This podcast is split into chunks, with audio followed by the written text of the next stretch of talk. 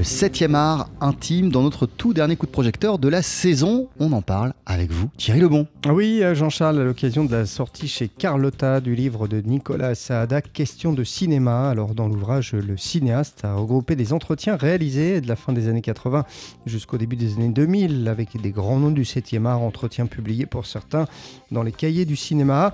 Des frères Cohen à James Cameron, en passant par David Lynch ou encore Claude Chabrol, Nicolas Saada propose donc de partager avec nous des rencontres intimes. Pour James Cameron, par exemple, très très vite, j'évite de parler du couple Leonardo DiCaprio Ken Winslet dans Titanic, parce qu'au fond, c'est pas ce qui m'intéresse le plus. Et ce qui m'intéresse dans le film devient le sujet de la de l'échange. Alors, ce qui m'intéresse dans le film, c'est l'idée que c'est un film qui parle vraiment de la mort, quoi, et de notre position face à la mort. Et on prolonge une discussion qu'on avait eue avant sur True Lies, et là, on reprend le fil de quelque chose et on va au fond de cette thématique-là.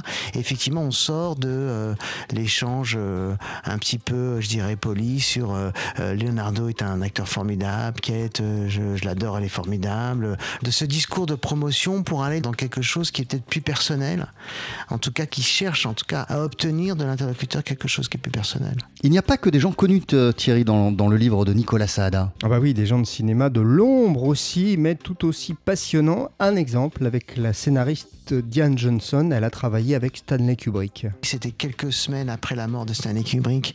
J'avais rencontré Diane Johnson à plusieurs reprises de manière très informelle parce qu'elle vivait à Paris. Et j'ai pu très facilement l'appeler par un ami en disant Diane, est-ce que vous seriez d'accord pour qu'on parle ensemble de Shining? Et j'ai un très grand souvenir de cet entretien. Elle m'a reçu chez elle et on a parlé de Kubrick pendant une bonne heure et le lendemain elle m'a envoyé par fax quelque chose que j'ai gardé qui était la structure de Shining en trois parties de la main de Kubrick. Donc j'ai toujours ce document chez moi.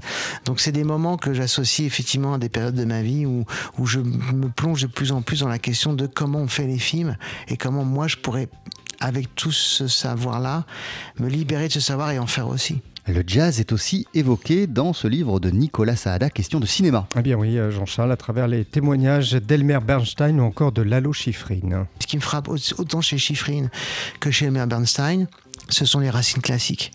C'est-à-dire que la musique est toujours intégrée à une espèce de grande histoire qui dépasse les genres, les classifications. Et effectivement, quand on écoute euh, euh, les derniers Gil Evans, euh, ce que fait Eddie Sauter avec Stan Getz, on sort du champ, on sort du cadre de ce qu'on appelle le jazz. Et des gens comme Elbert Bernstein ou Lalo Schifrin, ils ont, parce qu'ils faisaient du cinéma et de la musique de film, ils étaient les premiers à faire ces mariages entre orchestre à cordes, solistes de jazz, qu'aujourd'hui, qui sont aujourd'hui des presque des clichés, des conventions, je dirais, du jazz de concert euh, un, peu, chic, euh, américain, euh, côte Est, quoi. Voilà. Le côté Winton Marsalis avec cordes. Bon, Elmer Bernstein le Chiffrine, ils ont fait ça dans leur coin de façon beaucoup plus artisanale, bien avant cette école-là du jazz.